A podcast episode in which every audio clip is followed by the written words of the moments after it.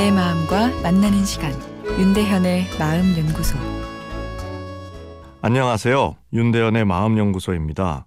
오늘은 뜻대로 되지 않는 외로운 수험 생활이란 청취자분 사연입니다. 저는 인생의 아주 중요한 시험을 한 달 앞두고 있는 취업 준비생입니다.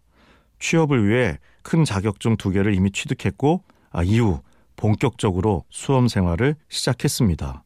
아, 그런데 시험에 대한 부담감과 압박감이 커져만 가고 매일 혼자 도서관에서 공부하다 보니 외로움이 크게 찾아와 공부가 힘들 정도의 불안정한 심리 상태에 이르게 되었습니다. 밤이면 눈물이 주르륵 흐르고 불면증도 찾아와 너무 힘듭니다.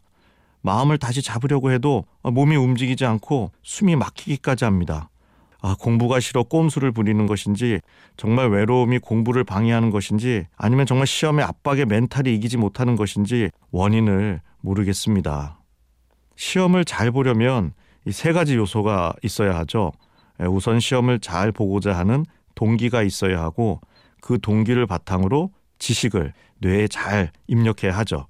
마지막으로 시험에 대한 불안감을 잘 다루어 주어야 합니다. 이 세 가지 요소는 독립적이면서도 예, 서로에게 영향을 주는데요. 아, 오늘 사연 참 안타까운데요. 좋은 동기를 가지고 잘 해오고 계셨는데 이 불안감이 증가하면서 뇌가 지치게 되니 동기도 떨어지고 결국 공부의 효율도 떨어지게 됩니다. 아, 또 불안은 시험 당일에도 큰 장애물이죠.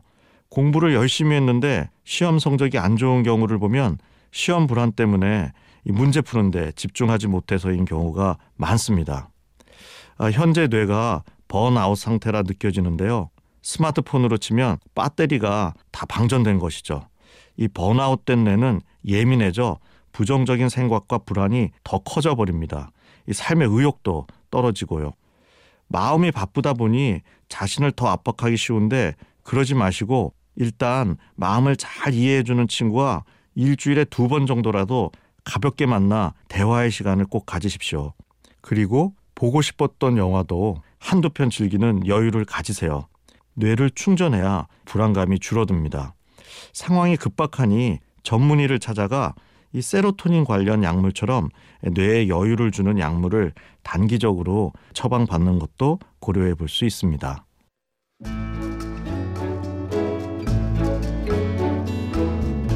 윤대현의 마음연구소 지금까지 정신건강의학과 전문의 윤대현 교수였습니다.